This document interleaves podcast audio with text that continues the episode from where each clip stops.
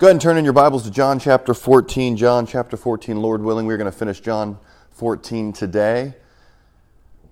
For many of you, you've been uh, following along with us over the last couple of weeks, and so you know that this is a continuation, a flow of thought uh, that's been happening for a few weeks for us. But again, in this in this chapter, and even the previous chapter, uh, Jesus is in the upper room. Uh, this is the Last Supper that he has uh, on this uh, earth before his crucifixion. And this is also where we see the institution of the Lord's Supper, and we see this ongoing conversation that Jesus has with his disciples. And as he's having this conversation, this dialogue with them, he's continually teaching them many things, especially because he's about to leave and go to the Father. He's about to die, and then he'll have the resurrection, and then he'll go to the Father. And so, as he's about to die, he's preparing them for that, and he's trying to focus in on their hearts. So, a couple weeks ago, when we were in uh, John chapter 13, uh, again, all in the upper room here, all the same flow of thought, Jesus actually washes the disciples' feet. And he did that to uh, show them, um, show us and them three different things. One, that we need to be washed by Jesus, we need to be cleansed by him uh, to be saved, to be his. In addition to that, though, we still have to walk around this earth. We still are being sanctified, becoming more like Jesus, so we're still battling sin. And so that also means that we need our feet washed as he does with those disciples. In addition to that, he also gives, uh, washes the disciples' feet to show an example to us of how we're to love one another. He says he gives us, uh, gives them, and gives us also the new commandment, which means we're to love one another as he has loved us. And we said a couple weeks ago that, that it's new in two ways. It's new that it's going to be tied to the new covenant that's talked about in Ezekiel and Jeremiah, where God will take out our heart of stone, He will give us a heart of flesh, and the Holy Spirit will dwell inside of us. And so that's going to be the, the power, the way that we're able to love one another in this new way. Uh, but also, Jesus says that we love one another uh, the way that He's loved us. And what that means is He's given us that example. It's a new way because He's shown us how we're to actually love one another. So after He gives that commandment, uh, Peter, uh, among with the other disciples, they uh, don't focus on those marching orders. They actually focus more on what's going to happen with Jesus, which is to some degree understandable. But instead of focusing on Jesus, they want to know, Peter in particular says, uh, Lord, where are you going? Uh, why can't I follow you? I would lay down my life for you. And this is where Jesus explains to Peter that uh, actually you won't do that coming up. You'll actually deny me three times. And then we got into chapter 14. And it started with, Let not your hearts be troubled. Believe in God, also believe in me. And we talked about the difference between belief, which even the demons do. They believe in Jesus. But a better translation might be trust in God, trust in me, because trust has action, and that is something that we're to have. Our faith is to have feet. Our, we are to trust in God, and that will that is directly linked to our hearts not being troubled, which we'll see some more of that today. Jesus explained that he was going away, or that he is going away, and that he's going to prepare a place. And the way he's going to prepare that place for us and for his disciples is through a bloody cross and through an empty tomb. He's going to go and die in our place for our sins. After three days, he's going to rise for our salvation, our justification. He'll be with the disciples for a while, about 40 days, and then he's going to go to the right hand of the Father, and one day he is coming back. We saw in John 14, 6, where Jesus, uh, Thomas asked a question where, where we don't know the way, where you're going. Jesus says, I am the way, the truth, and the life. Nobody comes to the Father except through me. We talked about how this shows the exclusivity of Christ, that there is no other way to God other than through Jesus. And if He is the truth and if He is the life, then certainly He is the way. We then saw Philip come into the picture and he asked a question about, well, you know, Lord, show us the Father. And, and we see Jesus again just uh, explaining to them that he and the Father are one. If you've seen Jesus, you've seen the Father. If you obey Jesus, you're obeying the Father. They're so united. And it was an encouragement for us to see this, this plan and how united the Father and the Son are. And we've seen it throughout John, and we'll see a little bit more today. He then moved on to explain that if they'll ask anything in Jesus' name, that He will do it. Because again, as we grow in Christ, as we love Jesus and obey His commandments and get His Holy Spirit, then our will gets bent and turned towards God's will. And so when we pray with the, in the name of Jesus, we're praying for the stamp of approval for Jesus. And if we pray In the name of Jesus, you're asking, Lord, I want this to happen, and I know it's in line with your character, your will, the things that you desire, which is ultimately the, thing God, the things God desires. He will grant it. Then we got into verse 15 where it says, uh, Jesus says, If you love me, you will keep my commandments. We talked about this being not just a, command, but it's actually an outworking. It's a future idea of when you, if you love him, then yes, an outworking is that you will keep his commandments. And Jesus explained that he's going to give another helper, uh, someone else other than himself, who would come. And it would actually benefit the disciples and benefits the, benefit the follower of Jesus, followers of Jesus, rather, if they will if Jesus will go to the Father, then he's going to send the Holy Spirit. God, God, the Father is going to send the Holy Spirit in the name of Jesus. And he will be with us for how long? Forever. That's right. And so we also talked about how uh, there's no way that the, the believer can be lost because if we have the Holy Spirit of God inside of us forever, and then we were to, uh, how could we then go to hell if we have the Holy Spirit inside of us? That's not going to happen. We cannot be lost. And that we, we did a side note there on just the principles of interpretation. We said we always start with the clear texts, and they help inform us of those that are more, uh, a little bit more difficult for us to interpret or the unclear texts. And this is one that shows clearly that we, uh, once we are saved, uh, we cannot lose that.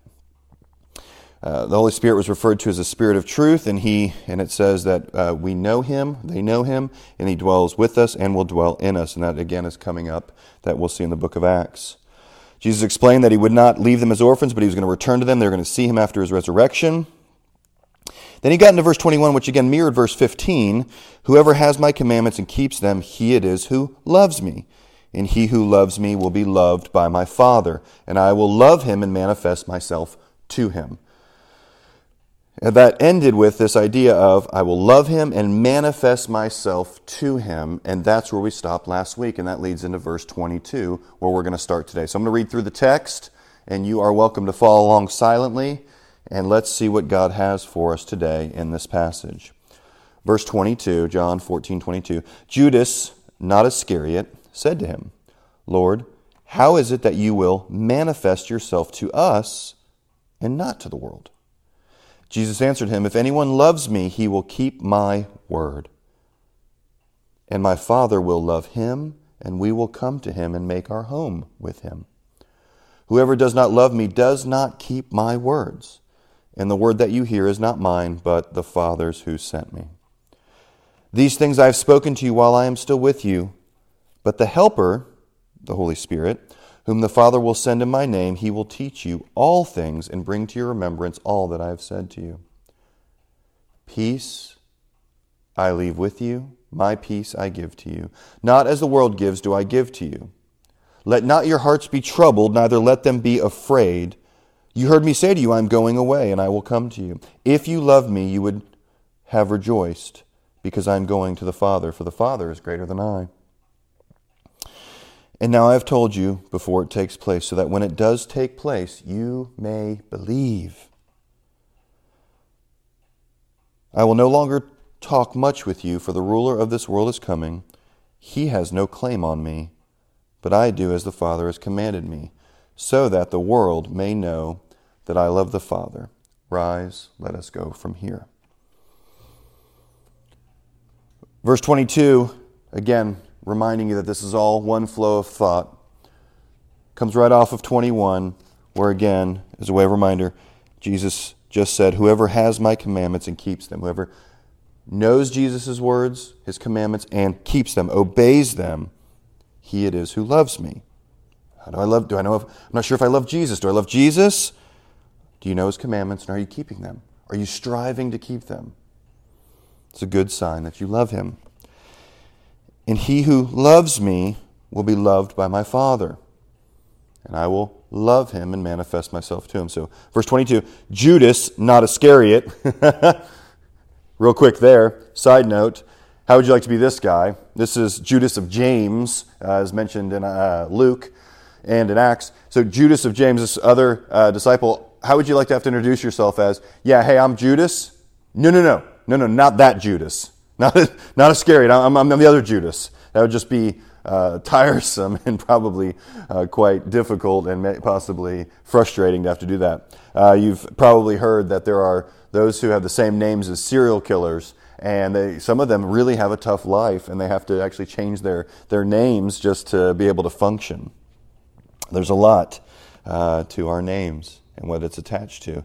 That's why, as we talked about before, praying in Jesus' Jesus' name, it means everything lines up with him. So this Judas is saying Judas, uh, Judas, and we're thankful for John clarifying, not Iscariot, said to him, Lord, how is it that you will manifest yourself to us and not to the world? It's an interesting question here. Uh, as far as the translation or interpretation here, it really could be asking two questions. It could be saying, Lord, how? Like, how are you going to do this? Um, or it could be, Lord, why are you going to manifest yourself to us and not to the world? And I think both are great questions, and both are answered here in the text, verse 23. Jesus answered him, If anyone loves me, he will keep my word, and my Father will love him, and we will come to him and make our home with him. So in 23 here, we see part of the answer. So the first thing is, um, how will you do it? Well, what he's doing is the way he will manifest himself to his followers is he will give them the Holy Spirit of God. He's going to go to the right hand of the Father, and the Spirit will come. And the way we will know him, manifest, learn more about him, him be uh, just more revealed to us, is through the Holy Spirit coming inside of us, the teacher, the helper. And as we have the Holy Spirit, then we continue to love him and grow by keeping his commandments.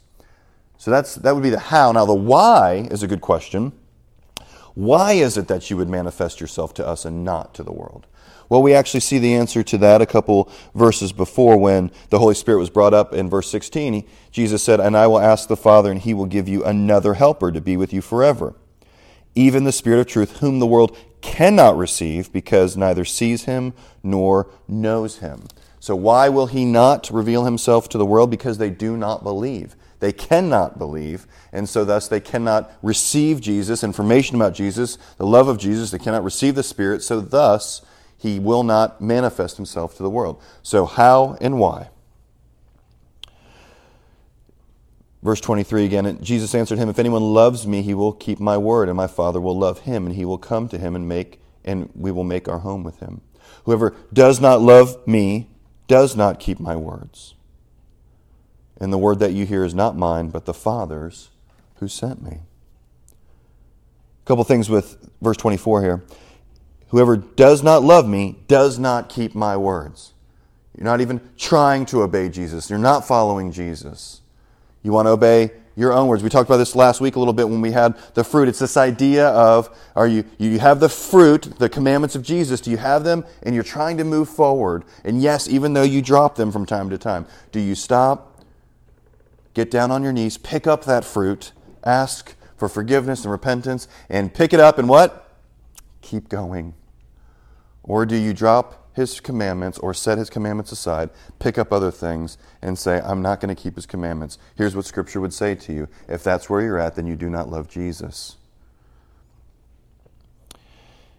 He said at the end of verse 24, and the word that you hear is not mine, but the Father's who sent me. Again, we show this, we see this relationship of the Father and the Son and the unity that they have, but also how the Father is obeying everything, or the Son is rather, is obeying everything that the Father is telling him. He's saying the same things the Father's saying, he's doing the things that the Father wants him to do.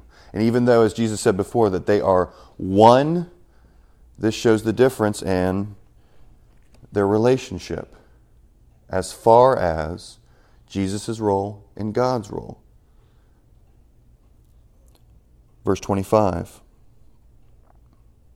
These things I have spoken to you while I am still with you We've seen this a couple different times. Jesus saying things to prepare the disciples for the future. And, brothers and sisters, this is the same thing he does with us. We have everything that we need to know in his word right here. He's spoken these things to us beforehand, so that way we will not be surprised, but we'll have faith. He's saying, While I'm still with you, I'm telling you this stuff. But the Helper, the Holy Spirit, clarification there, whom the Father will send in my name, he will teach you all things and bring to your remembrance all that I have said to you. A couple things with this passage here. Uh, number one, some people take this passage and say, oh, the Holy Spirit is our teacher, is our helper. And so as long as I have the Holy Spirit, He will teach me all things. I'll remember all things. And so I don't need the church. I don't need the Bible. I don't need other Christians. I don't need pastors or teachers. That's not what this text is saying. What this text is saying is, in particular, it's talking to the disciples, to the apostles. If you remember that their relationship uh, with Jesus was a little bit interesting in the fact that they couldn't understand the things he was saying and the things that he was doing. It was veiled to them in many ways. They could not understand. Jesus' ministry had this veil over it because they needed, we need the Holy Spirit of God to understand what's happening, the spiritual things. And so when it comes to Jesus' death, his resurrection, things he was teaching, his disciples, we've seen throughout John over and over again, they just were not getting it. They were not understanding. But John also reminds us that it was after the resurrection that things became clear. They were able to understand different things. Well, that comes from this passage right here. The Father, uh, whom the Father will send in my name, he will teach you all things and bring to your remembrance all that I have said to you. It's after Jesus goes away, the Spirit comes, and then their eyes are open to the things that Jesus has taught them. They remember all things, which is very good for us because it's through the, the power of the Holy Spirit, through the Spirit of God working in them, that they remember all these things and they wrote them down. And that's how we have the Bible, the New Testament. It's because God reminded them by, his, uh, by the power of His Holy Spirit. It also says, in verse 26, now the, the, the first half here, but the helper, the Holy Spirit, whom the Father will send in my name. That's again tied to Jesus' name. We're seeing the unity of the Father, the Son, and the Spirit. And the Father sending in the name of Jesus because Jesus goes and requests that, Father, that the Father would send the Spirit to us. But the Helper, the Holy Spirit. Need, need two volunteers here? Good. Mr. Roy, Caleb, come on up. Okay, what we have here are two identical Tupperware boxes. And some of this illustration here, I actually saw a, a great pastor, uh, David Platt. He, he's a great teacher, Bible teacher of, of the Word. And um, he was using some of these uh, containers here for an illustration he was doing, and I thought, oh man, that would be good for something that I want to do. So I'm going to tweak his a little bit, use a little bit of what he's doing, but I'm going to tweak it a little bit to fit our context today. So you have two of these containers right here, and they're identical, and that is to just show us the idea that we are all made in the image of God. We're humans, we're sinful, we're fallen, we're the same. Now, in each container, you can see that they are empty except for these stones that are inside, this one big stone in each one. And these stones represent the hearts that each of us have before we meet Jesus, before we become Christians. Every one of us, Scripture talks about, has a heart of stone. That means when, when God's word comes to us, that means when God speaks to us, we do not accept it. We do not absorb it because we have these hearts of stone. Okay? So that's what these are in here. Now, um, Caleb. Caleb professes faith in Christ. He hears the gospel message and believes. So, what has happened then is that that heart of stone has been taken out. This is in, in, accordance with the, the new covenant that we see in Ezekiel and Jeremiah. And the heart of stone is taken out and replaced with a heart of what? Flesh.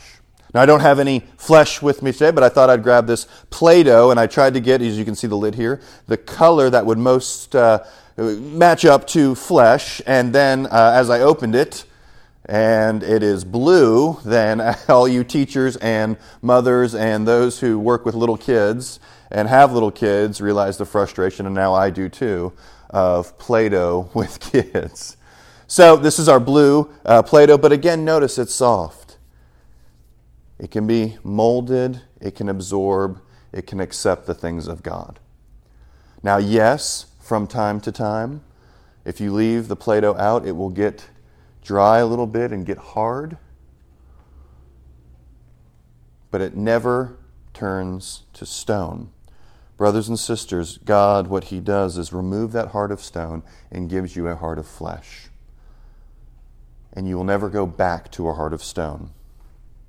So now the, this rock is gone, and the flesh, the heart of flesh is inside. But as we've just been reading and learning about, for the, the believers who have come to Christ, and especially uh, his followers. We see in the early book of Acts, the Holy Spirit comes on them and dwells inside of them, as we, we've been seeing throughout this, uh, this chapter that was going to happen. So now you have this balloon that's going to represent the Holy Spirit, and it's full and it's big and it fits inside this container, kind of. And even the lid barely goes on. Why? Because the Spirit is just full and busting out. So Caleb has this now, this, this heart of flesh, and he has the Spirit of God living inside him. This remind, remember, this, this reminds us of the fact that where Jesus says that he is in us. He is in us. How? By the, by the Holy Spirit living inside of us. So now this is where Caleb is at. And Roy, it has the heart of stone. Brothers and sisters, listen carefully. If you are a true follower of Christ, you have a new heart and you have the Spirit of God. And, you not, you, and how long does the Spirit of God stay with you? Forever. There, some of you in here may still be in this situation where you have a heart of stone and you're trying and you're trying, but it's just not working. Why? You cannot follow God's commandments, you do not love Jesus, and you know deep down you truly don't. Why? Because you have a heart of stone. And you need to cry out to God for a heart of flesh. So now, if you continue on to this next passage, or this next verse, and we're going to sit here for a little bit, it says, Peace I leave with you, my peace I give to you. Not as the world gives, do I give to you. Let not your hearts be troubled, neither let them be afraid. I want to hone in on this for a few minutes. Peace I leave with you, my peace I give to you. You see our balloon here that Caleb has? Look what it says Peace. We have the Holy Spirit of God living inside of us, and thus we have the fruit of the Spirit that's to be in us and come out of us. The fruit of the Spirit is love, joy, peace, patience, kindness, goodness, faithfulness, gentleness, and self control. Peace is part of the fruit of the Spirit, it's inside of us. Here's what's interesting I love what Jesus says here. He's going to give us His peace, but it's different than the world's peace. It's not as the world gives. Well, why is that important, Jesus? It's extremely important. Why? Because honestly, the world can't really give peace. What the, wor- the best thing the world can do is try to show you something that looks like peace.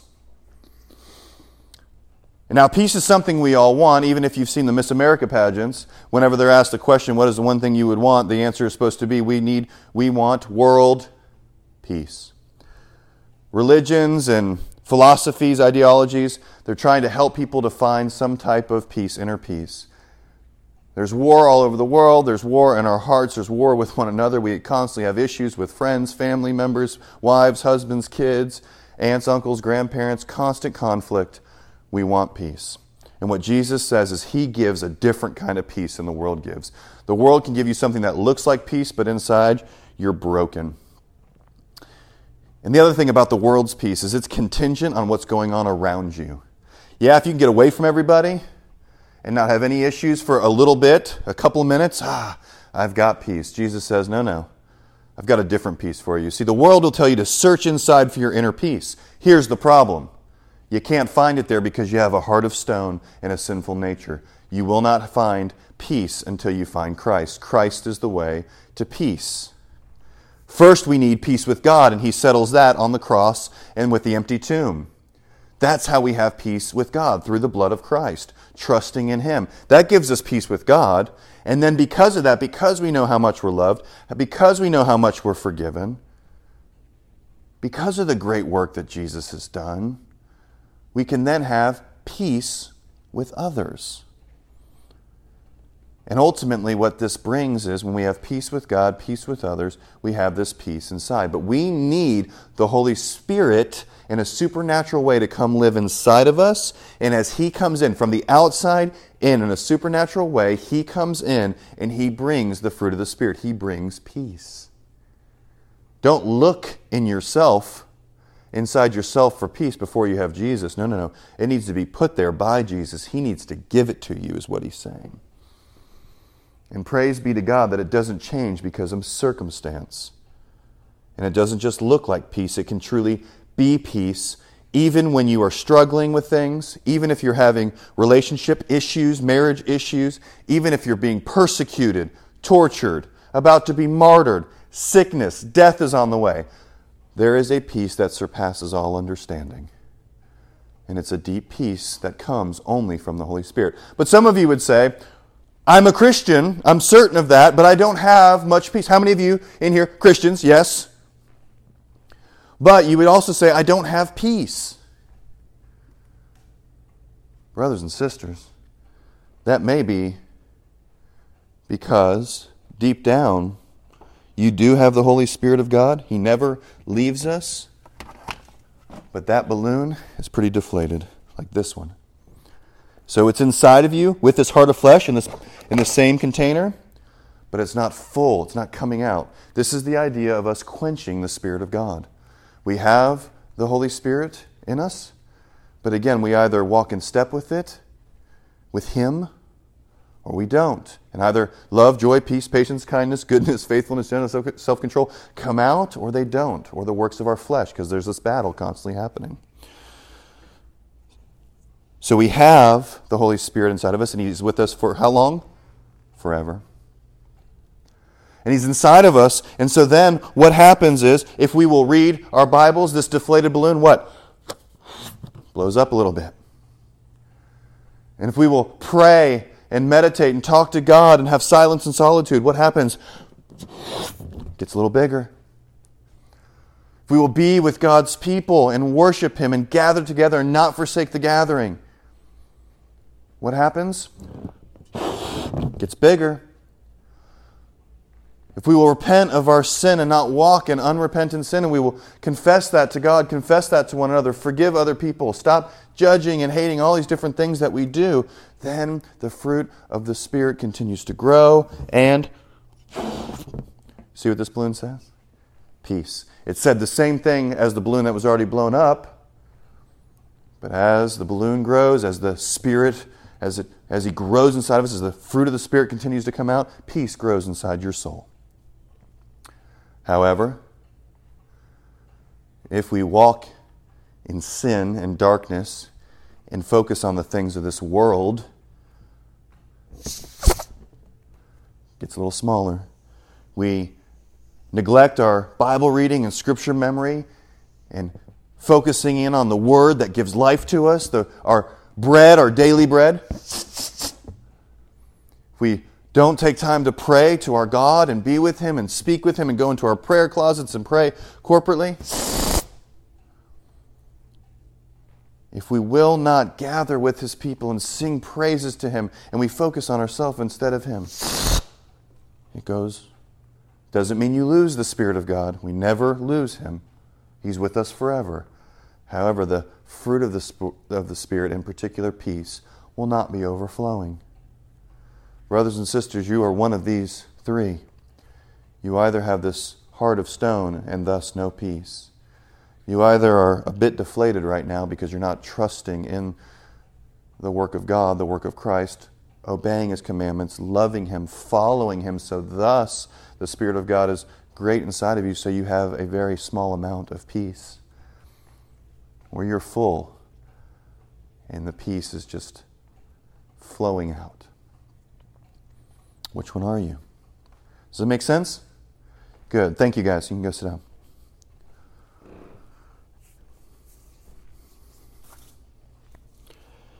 Verse 27 again Peace I leave with you, my peace I give to you, not as the world gives, do I give to you.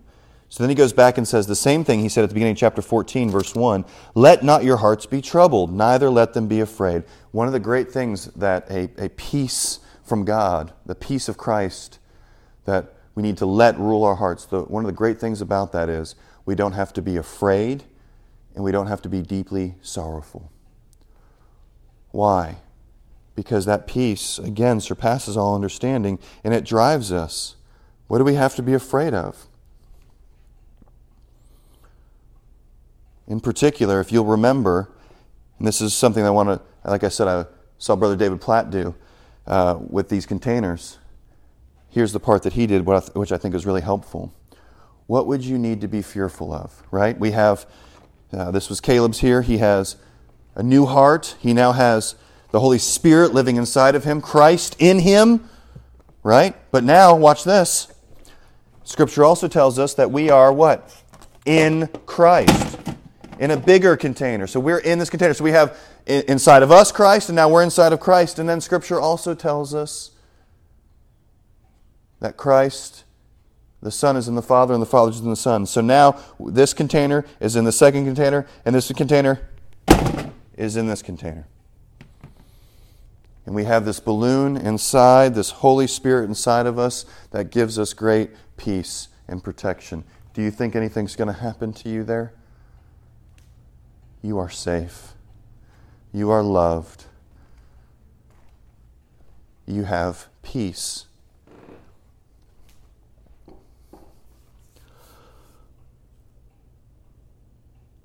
Verse 28 You heard me say to you, I'm going away, and I will come to you. If you loved me, you would have rejoiced, because I'm going to the Father, for the Father is greater than I. Jesus now continues to go back to why is it that they're afraid? Why is it that they're troubled? He's going back to saying, You've heard me say I'm going away, but I'm going to come to you. Don't worry. Don't be afraid. I'm going to give you the Holy Spirit of God. And here's what's interesting in this. Uh, I saw this in one of the commentaries I was reading, and this, I thought this was very insightful. It says, If you loved me, you would have rejoiced, because I am going to the Father, and the Father is greater than I. What really stood out to me about this is where Jesus says, If you would have loved me, which ultimately is implying that they did not love him, you would have rejoiced. They should have rejoiced. They, should they should be rejoicing that Jesus is going to the Father. Why?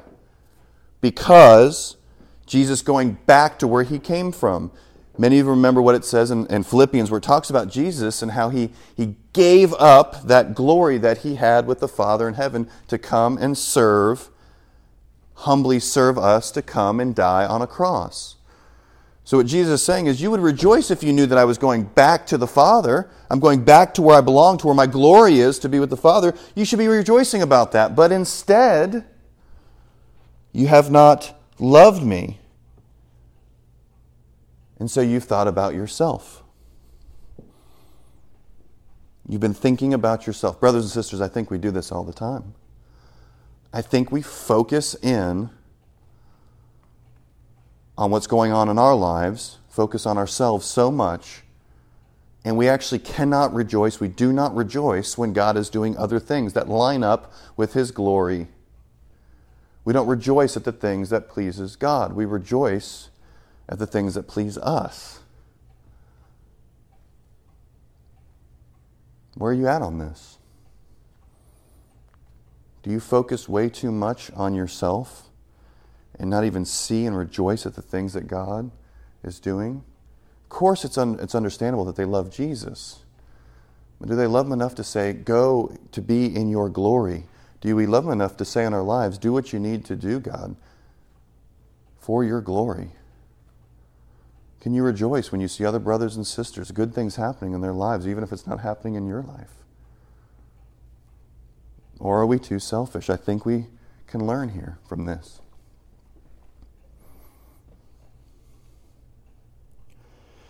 He ends that verse with saying, For the Father is greater than I. And I just want to explain briefly that uh, what this can't mean, because of other passages that we've seen, that God is greater than Jesus and, and his existence. Like God the Father is really God and Jesus is kind of God. Jesus is fully God, fully man, truly God, truly man. He existed in eternity past, God the Son. We've seen in John that he was in the beginning with God and was God. He created all things, all things are held by his powerful word. We see these things about Jesus. So it can't mean that in some way God is God the Father is truly God and, and God the Son isn't God or he knows more than Jesus or something like that. That's not what this is saying. It's more equivalent to the idea of if I were to say, um, the, the President of the United States is greater than I am. We're both humans, we're both made in the image of God. His position, his role, his duty is greater than mine. That's what this is saying here. The Son has submitted to the Father and the Father's plan, and he's carried it out perfectly because of his love for the Father. And the Father has blessed the Son and answered his prayers and done performed these miracles by the power of the Holy Spirit through the Son to show his love for the Son. So there is great unity. This is just saying that their position, their duties are different. And the Son is going back to be with the Father. If you have any question on this, you can go to the book of Revelation. It's very clear there. It's been clear in John as well, obviously, because that's why they picked up stones to kill him, because he was claiming to be God. He says, I and the Father are one. But also in Revelation, multiple times, Jesus explains that he is the Alpha and the Omega, the beginning and the end. You can't be that and not be God. He also forgives sins. Only God can do that. Last couple of verses here. And now I have told you before it takes place, so that when it does take place, you may believe. Goes back to a little bit what he said in verse 25. He's telling them beforehand, so that way they're not surprised. They're not concerned. Oh my gosh, this wasn't part of the plan. What are we going to do? He's saying, I'm telling you, so that way when it happens, you're going to believe. We've seen this before in John, talking about Judas in particular. And this is true again in our lives. He's given us a, His word. He says, You will be per- persecuted. All those who desire to live a godly life in Christ Jesus will face persecution. You will face struggles. The world will hate you. It's going to be a battle. Satan's going to go after you. All these things are going to happen. We shouldn't be surprised when they happen. In fact, it should strengthen our faith because he's already told us it would happen. Verse 30 I will no longer talk much with you, for the ruler of this world is coming. He has no claim on me. Of course, this is referring to Satan. He's the prince of this world, the ruler of this world.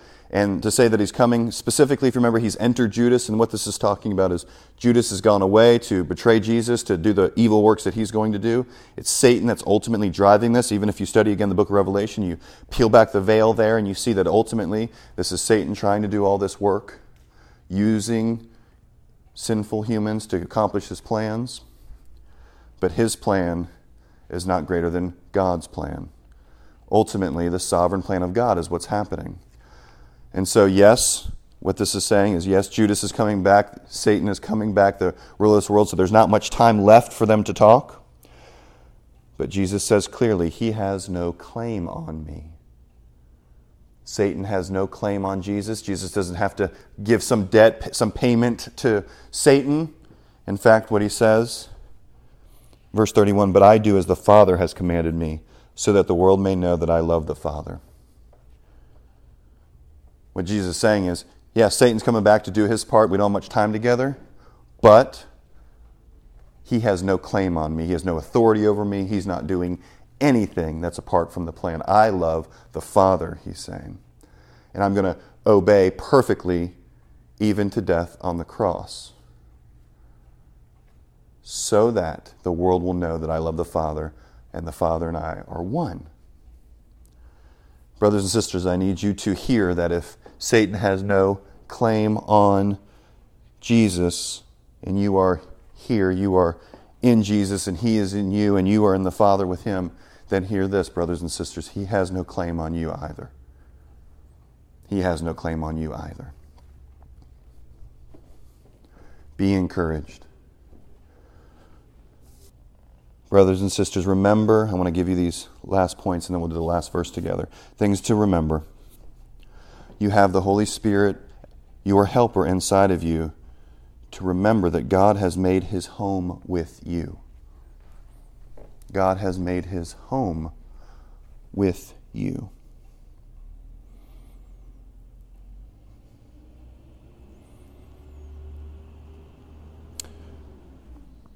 Remember, brothers and sisters, that God takes out that heart of stone. He gives you a heart of flesh, and we have the Spirit of God living inside of us. And Jesus gives us His peace.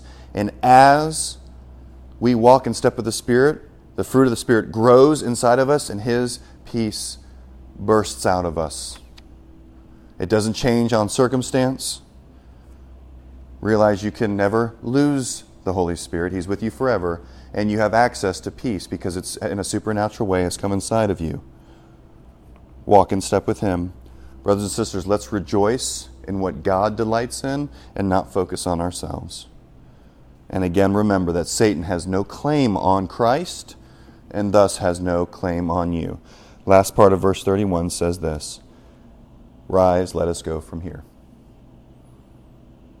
Let's close in prayer. Father, we are thankful for this word, this time together. We do pray that you would remind us of these things, remind us of these truths, that Satan has no claim on Christ. This is your sovereign plan. This shows your love for the Son and the Son's love for you, and that we are in the Son, and we are in you, and you are in us, and so we are secure. We are safe, and we have access to great peace. We now have peace with you, Father, through Christ. We can have peace with one another and peace inside of us because, in a supernatural way, you have come to be inside of us. I pray, Lord, that we would focus on the things that give you glory and not focus on ourselves and even on what makes us happy, but that we would find great, deep joy in following you because we love you. Lord, remind us that you have come and made your home with us by your grace. For those who are here or listening and do not know you, they still have this heart of stone. I pray they would cry out to you for a heart of flesh. They would cry out for a forgiveness of their sins, and they would repent and trust in the resurrection of Jesus. Lord, continue to teach us and love us and unite us. In Jesus' name, amen.